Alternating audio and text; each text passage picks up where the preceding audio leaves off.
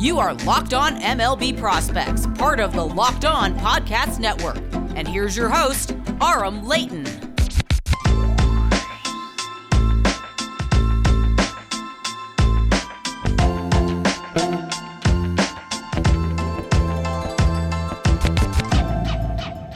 This is Locked On MLB Prospects, your go to podcast on the future stars of Major League Baseball. As always, I'm your host, Aram Leighton. I'm the founder of JustBaseball.com, as well as a prospect writer and analyst. And in today's episode, we are going to talk about a few different things. I wanted to finally wrap up the finishing thoughts on some of the MLB draft stuff. I know I talked about it last week. I apologize for the delay between the episodes. A lot of traveling from Denver back to home, and full disclosure, also took a pit stop to visit my friend Griffin Conine on his birthday, who is now getting called up to Double A. He's in Double A Pensacola for the Marlins, of course, the minor league home run leader. So really excited for him. But with the traveling, I have not been as good with the episodes, and I do sincerely apologize about that. But I'm going to catch up with a lot of it today. And I know that the futures game was a week ago, and I know that the draft was a week ago, so I'm not going to hash on it too much. But I do want to talk about some of the important standout things from those two events. I know I talked a lot about the draft already, so just just some little steals, some picks I liked here and there,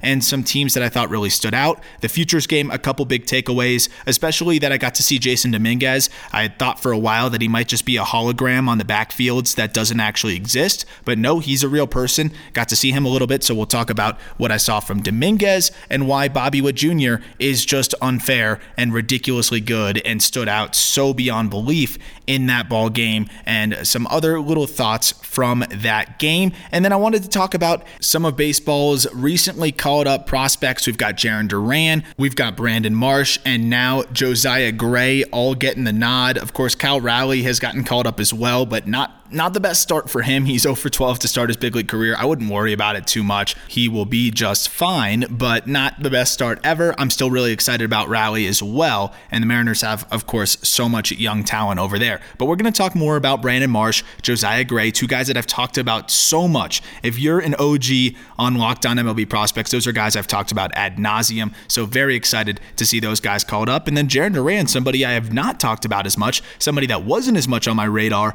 going into this year, but I've been really impressed with the big league at bats I've seen from him and the minor league at bats as well. So we'll discuss Duran in this episode too. But let's start a little bit with the MLB draft quickly and a little bit on the futures game, just so you can get a few of my firsthand thoughts having been there. I know I briefly touched on it a couple episodes ago, but I can't start anywhere else other than my man, Brennen Davis. I don't think I've hitched my wagon as a prospect analyst on a prospect more in my entire life than Brennen Davis. And man, was it fun to watch him go yard twice in that futures game. Both homers over 400 feet. One was just dead central, another was a liner straight out to left field. He is just so good. The swing plays, he's athletic, he's only going to get stronger. He's already filled out a little bit. I mean, this guy is special. He's hitting in double A already, 150 WRC plus in double A as a 21 year old. Brennen Davis, no doubt, stood out in that event. And I am hoping now that everybody is starting to hop onto the Brennen Davis train. It was so funny to see all the people tweeting at me. I really appreciate those of you who were tweeting at me like, oh, Aram, you must be freaking out right now. I was. I was pumped.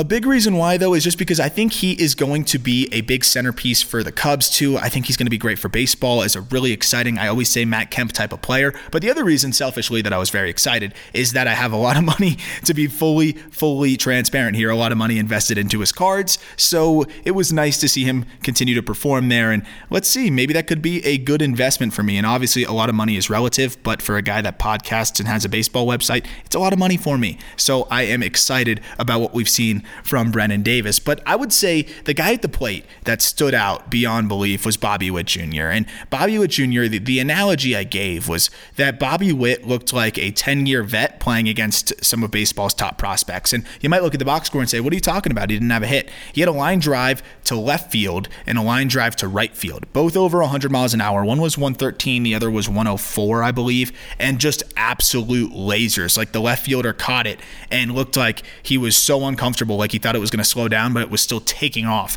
and almost pushed him back when he caught it 350 feet away from where it was hit He is just different. Bobby Witt Jr. is just 100% different. He looks so comfortable up there. He had some incredible takes on really good pitches against some of the best pitching prospects in baseball. I really liked his approach when he did decide to attack pitches. He attacked them the right way, whether it was going oppo, whether it was hitting a pitch middle end and just turning on it. I loved what I saw from Bobby Witt Jr. And what I'll say is this Just Baseball's top 100 prospect list is coming out very shortly. Bobby Witt Jr. will be in the top three and he's not three. I'll just say that. So he's going to be way up there, and he is a very, very, very good prospect. That's pretty much as close to big league ready as anybody out there. I think we could see him by the end of this year, and he looks like he's ready to go. I mean, there's not much else we need to see. The glove is phenomenal as well. He's going to be a MVP type of player at the major league level, and I'm pretty much sold on that after what we saw.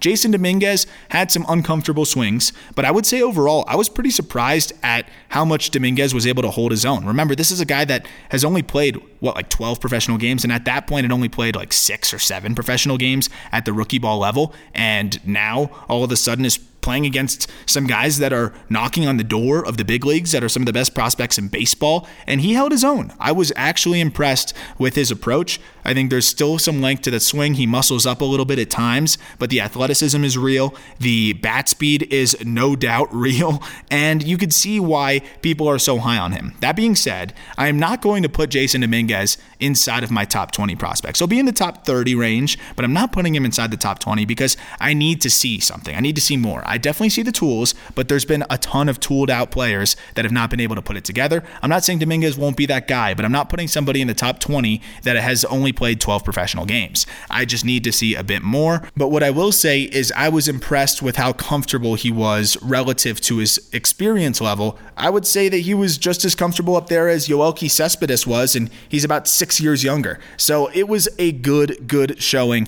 from Jason Dominguez. I would say you should come away encouraged if you're a Yankees fan or a Jason Dominguez investor in his cards, though I will say his cards are so overpriced, again, because of the fact that he hasn't proven anything. For him to be at the same price point as Marco Luciano and some of those other players, that is a crazy card investment for me. You're just not, you don't have much room to make money in that regard. But we talk about some of the other players that I thought looked really good. Shane Baz is right there now that I got to see him in person. The numbers line up too. He's right there with my man Grayson Rodriguez as the top pitching prospect in baseball. I'd say it's 1A and 1B. And then the guy that really stood out to me beyond belief was Cade Cavalli. Cade Cavalli has some of the most effortless triple digits I've ever seen, especially from a prospect. Just effortless 99, effortless 100, and he can really, really gas it up. Four viable pitches. The only question for him is the command. Since he's gotten moved up to double A, the command has really taken a hit. I'm assuming it's because he's throwing more secondaries. You can't just blow the fastball by guys as much.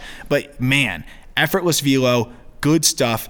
I want to say that if the command comes along, Cavalli's got some Justin Verlander light in him where he's got that electric stuff. He can overpower you. It's also not a lot of effort. He sustains the velo deep into starts, and he's got nasty breaking stuff. I really could see that type of mold from him. I'm not saying he's going to be Justin Verlander, but he's got that Justin Verlander light type of uh, angle to him. And he's only in his first professional season. And remember, he only made 12 collegiate starts. 12 collegiate starts. He's a late bloomer, so he doesn't have a ton of miles on his arm. He's still getting more polished as he goes. He's a big dude, still cleaning up the mechanics a little bit. I thought they're pretty clean though because there's not a lot of effort, and he is going to continue to improve that command. Once the command comes along, even if it's just average, he's going to be an ace type of starter. He really stood out to me as well. Luis Medina as well, another guy that doesn't have quite as diverse of an arsenal as somebody like Cavalli, but my goodness, that guy throws gas. He throws gas and the breaking ball is disgusting. He needs a third pitch. He needs to work on the command as well. But he was throwing cheese and it was just exploding out of his hand. I think he was up to 101. He is going to be special if he can harness that stuff. But overall, just so much fun to watch that game. Came away really impressed in a lot of guys. I will say, Austin Martin is not impressing me. I was not impressed by the at bats. I don't love what he has going on at the plate right now. It's just so, so watered down. And by that, I just mean there's not a lot of explosion, there's not a lot of twitch. It just seems very bat to ball focused. He looks like Donovan Solano up there at the plate, and that's fine. You know, if he's a 750, 760 OPS guy and plays second base or plays center field, like you're a big leaguer, he's got above average speed. I guess he's a big leaguer, but we're seeing prospect outlets rank him in the top 15. And I just don't see that. What does he have going for him tools wise that not many other players have? Other than a pretty good feel to hit, he does have a very good feel to hit, I should say, and a good approach. That's about it. He doesn't have much power. He doesn't have plus speed. It's above average speed. And there's not much else. The defense, he's not a shortstop. He's a bit positionless. He could play center. He could play second. He could play third. Doesn't have enough power to play third. We'll see if he's fast enough to man center or takes good enough routes. Could end up at second base. I just don't see how this guy's a top 15 prospect.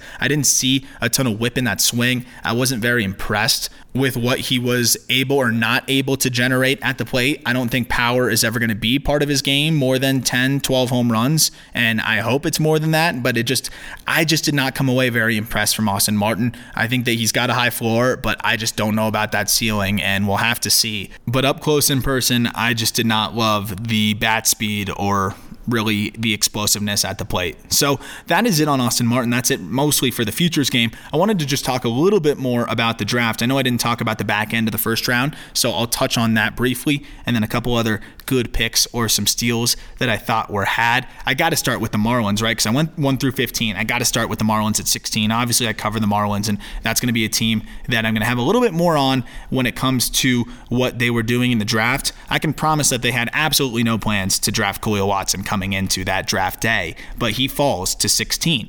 And there's a few different reasons why he may have fell. We also saw a lot of underslots earlier in that first round, even from the first pick with Henry Davis, as I talked about in that last episode. And then Colton Cowser at five, and then Frank Mozzicato at seven. And I think as we saw some of those players go off the board in the top 10, and Khalil Watson, who had a high price tag, starts to fall a little bit, teams that were drafting in the 8, 9, 10, 11 range, and then 12, 13, 14, all those teams could not afford Khalil Watson because it would have just eaten into their bonus pool beyond belief. The Marlins, they were probably able to pull it off because they had an earlier second round pick than other teams, which means that's going to be a more expensive and valuable pick. They have that 31st overall pick as well, which is the second compensation selection. And their bonus pool is going to be a bit larger. I think it was around 10th largest bonus pool in the draft. So they're going to have to figure out a way to budget here because Joe Mack is probably going to get close to the full slot value, I would assume, which is 2.31 million. Khalil Watson's price tag is reportedly around 5 million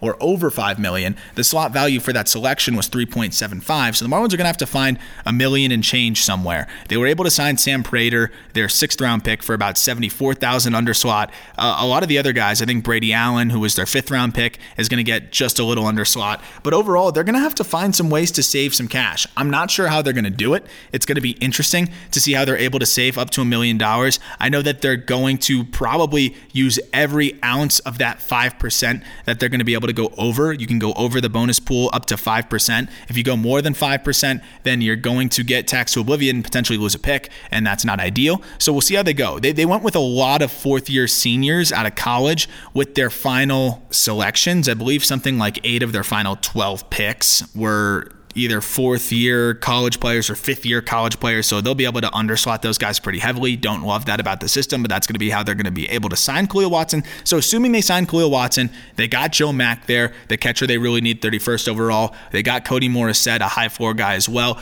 This was a very, very solid draft for the Marlins, and you got to be coming away pretty happy if you're a Marlins fan in terms of the draft, not really in terms of anything else, because it's been a disaster in every other aspect for the Marlins this year. Some of the other selections selections that stood out. I really liked Matt McLain to the Reds because he's got a lot that reminds me of somebody that's been doing great for them at the major league level in Jonathan India. There's a lot of Jonathan India in there. I'd say he's a bit more athletic. He's a bit more versatile. He's listed as a shortstop in the draft. We'll see where he ends up playing. I think he's more than capable of playing shortstop. The bat plays. If Matt McLain did not break his finger, he probably would have been a top 10 pick. And I think that the power is about 55. I put on it. It's 50 to 55. But in that Stadium in Great American Ballpark, I think he can easily tap into 20 home runs plus. He's got enough feel for that, enough of the ability to drive the ball to all fields, that gap to gap approach that should play. He should easily be able to sneak 20 home runs. He's got above average speed. He can play shortstop. He can play third. He can play second. He can play the outfield.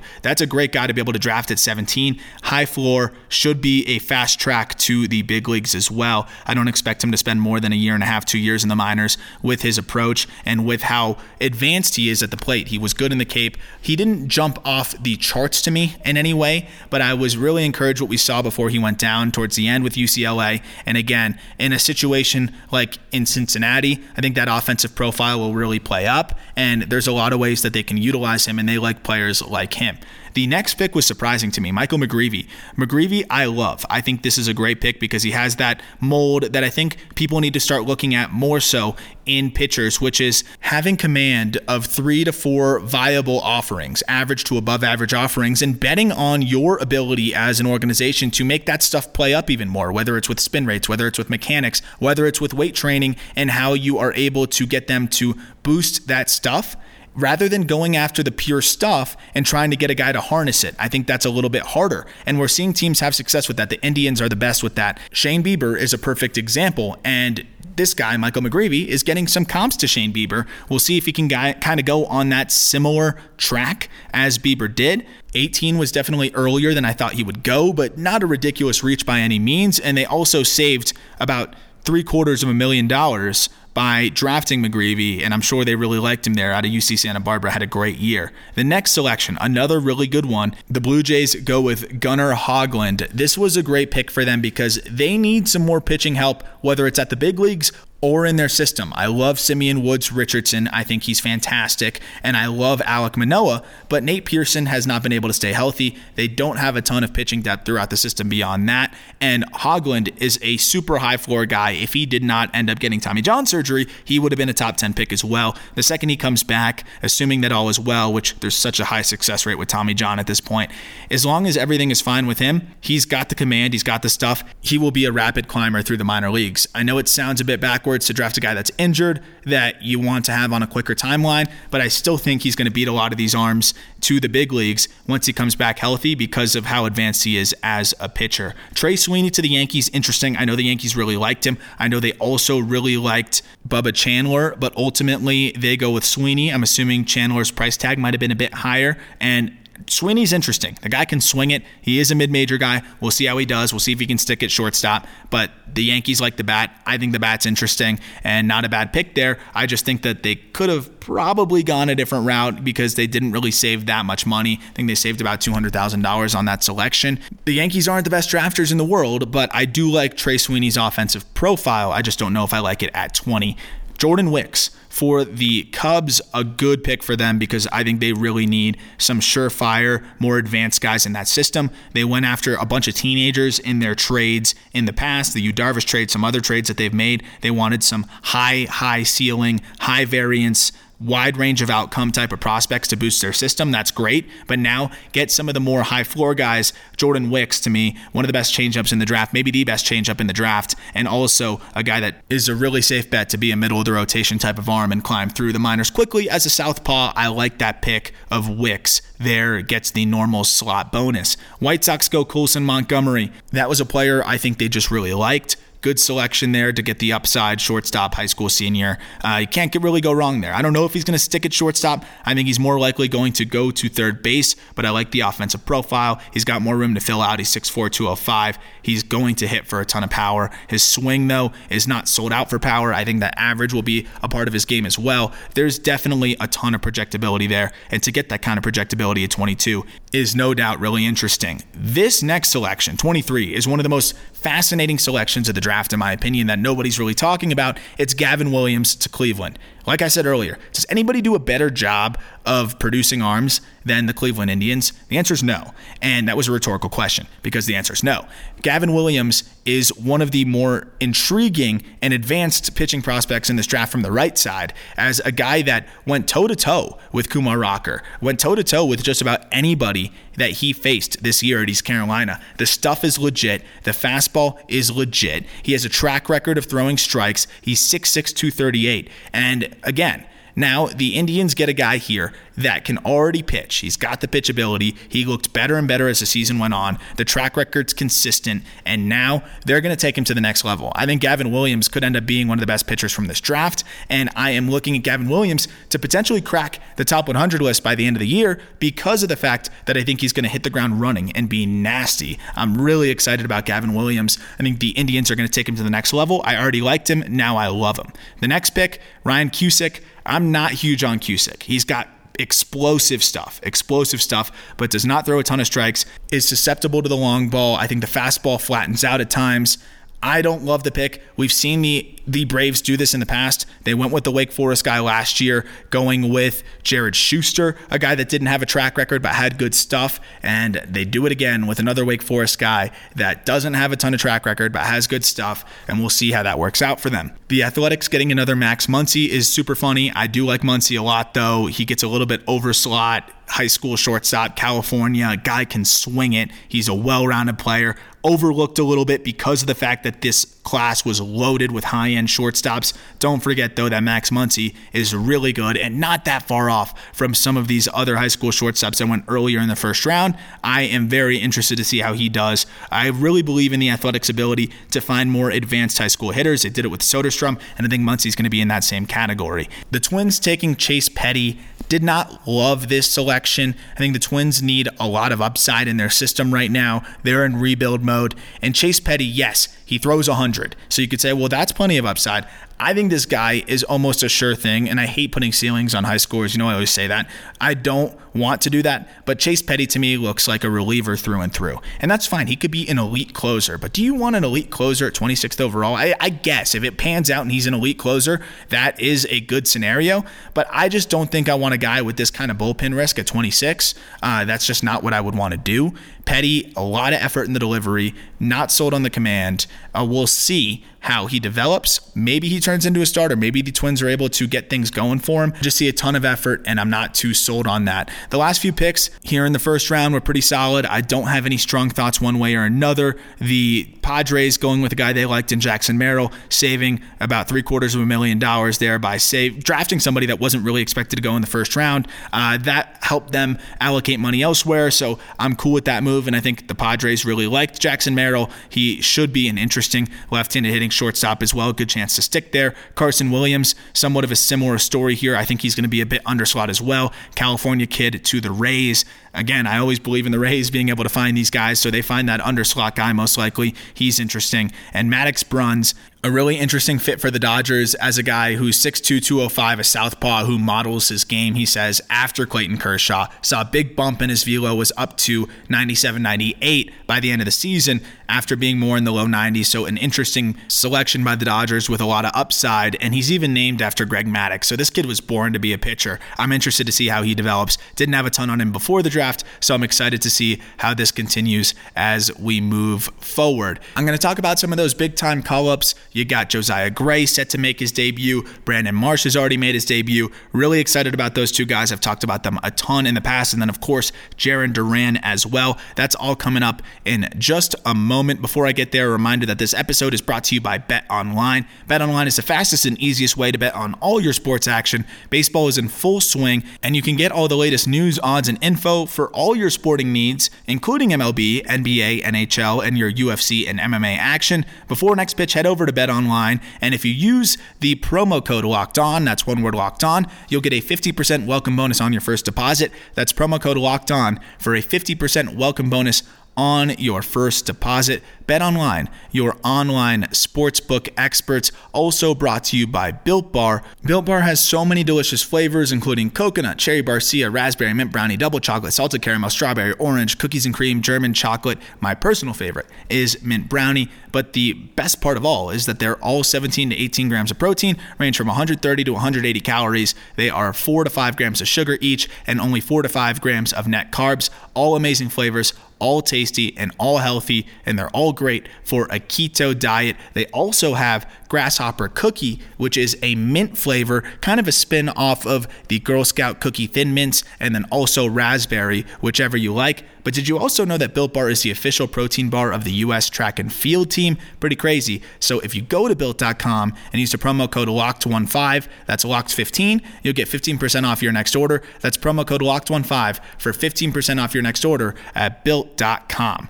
So let's talk about some of these prospects because it has been really fun to see these guys get called up, especially for teams that are competing. That's been the trend here is that Jarren Duran now is getting called up to give this Red Sox offense a boost. And he has done that so far. I think he's also shown a little bit of the inconsistency with his timing at the plate. There's a little bit of movement in his swing, and I think that's going to be something that may hinder him against big league pitching. I really like the adjustments, though, that he has made heading into this year. He clearly has made some major improvements at the plate. We saw the power really break out in AAA, where that was the question for him. He had always had this plus plus speed, 70 grade speed, but he'd also never hit more than a couple home runs in a season. I think the most that he had in one singular season was five. In 169 collegiate games, he had three home runs. So power was never a big part of his game, but he has always had that room for it. He's 6'2, he added muscle, now he's 210 pounds,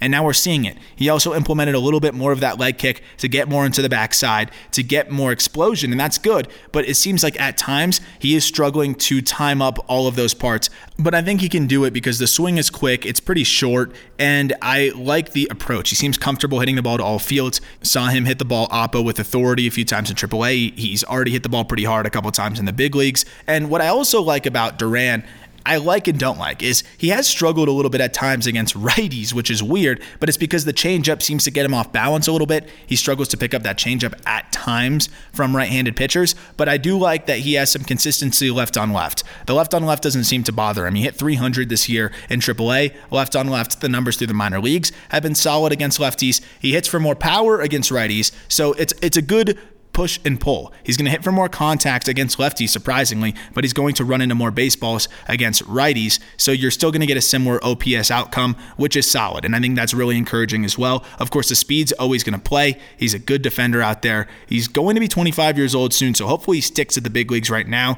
I think there may be some growing pains at times. I don't know if this is a guy that you're going to ride every single day to be able to help you to the postseason, but definitely a good guy to throw into the mix. A wider range of outcomes for Duran at the big league level than maybe a Brandon Marsh and Josiah Gray, who I'm going to talk about next. Because Brandon Marsh, in my opinion, can help this Angels team right now, especially in the absence of Mike Trout. He's an above average to plus defender in center field. He's a plus runner. He's got above average raw power, sweet swing from the left side, and he's got speed. He's going to be a game changer in a lot of ways, I think. And as he continues to get more comfortable at the big league level, that's a guy that I think you can have at the top of your order in the one or two spot. Bring speed to a lineup that could use a little little bit more speed. And he's big. He's 6'4, 215, still maintains that plus speed. I think that the power is going to continue to come as he develops. This is one of those guys that I think the power continues to come out as he gets more acclimated in the big league, similar to what we saw with Yelich. I'm not saying he's a Yelich type of hitter, but I think the power is going to continue to come along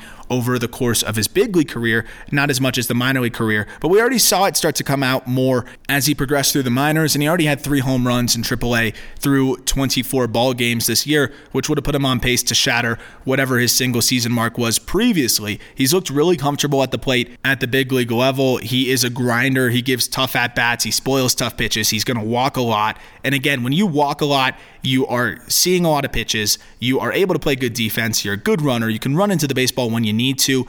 This is somebody that really can help you right now. And that's a guy, in my opinion, with that kind of skill set translates well into the big leagues, shouldn't have as many growing pains. I'm expecting Brandon Marsh to not only help give this team a little bit of a jolt now, but I think even when Mike Trout comes back, they're going to find a way to try to keep Brandon Marsh in the lineup, whether it's in left field, right field. They'll figure out how they're going to do it. I don't know exactly how the Angels will structure things, but I think they're going to find a way to keep Marsh in that lineup because of the way he's going to be hitting and the way that he's going to be impacting the ball game. I really believe believe that there's not going to be as many growing pains from somebody like Brandon Marsh. Next up is Josiah Gray, who should be making a start later today after I release this podcast. And it's really exciting to see him finally break in because even the deepest of teams can be decimated by injuries. And the Dodgers, who have a ton of pitching, have been knocked around by injuries and also Trevor Bauer. But a team that we were once like, where are they going to find a spot for all of these arms? Now they're all of a sudden looking for people to fill spots for them right now. And that's just the nature of the beast that is baseball, especially after the shortened season and the injuries that we've seen. But Josiah Gray, in my opinion, if you're looking at what the trade market would look like, of course, they have the prospect capital to be able to go get a stud, stud pitcher. But I don't think there's going to be that many guys available, starting pitching wise, on the market that can make a huge difference unless you're going to pay a ridiculous premium of a price. And is Kyle Gibson, for example, better than Josiah Gray will be out of the gate? I don't know. I don't know. Gibson benefits from a very pitcher friendly park in Texas. I really think that Josiah Gray could be that deadline acquisition for them, essentially just being that deadline acquisition that you bring in as a starter because he is so advanced. He has just a pure pitch ability, an ability to command his fastball on both sides of the plate, a slider that is plus, and a decent feel for a changeup. He throws strikes. I mean, you look at his numbers in 2019 130 innings, he punches out 147, he walks 31. And remember, this is a guy that was a shortstop in college, crazy good athlete, and just has no problem repeating his mechanics and throwing strikes. He looked phenomenal through his several starts in AAA. Of course, they cut him short, only threw about 15 and two thirds innings in three starts, but in those starts, 22 strikeouts, two walks. I think when you look at somebody like that, and also, by the way, only gave up eight hits, you look at somebody like that, you have to say, okay, he's just going to throw strikes. He's going to keep hitters off balance, and he's good enough to be able to slot right into our rotation and help us. Is he going to hit his ceiling right away? Probably not, because he still needs to make some strides with that changeup. He still needs to make some strides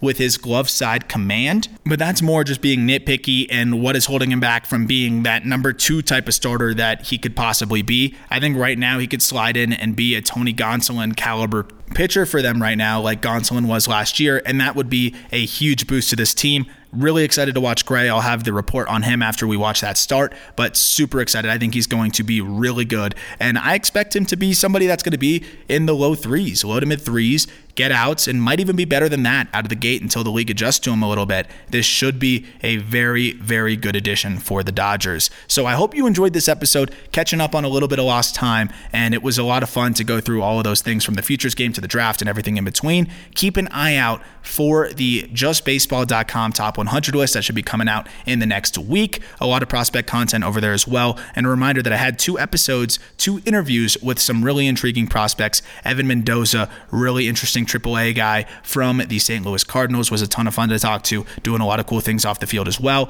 And also AA catcher Anthony Mulrine from the Angels last week, who was talking about catching Reid Detmers, Chris Rodriguez, all those guys, and had some really good insight and also has been doing a good job in AA behind the dish and has been making strides at the plate as well. As always, thank you for listening, and I look forward to talking prospects with you tomorrow.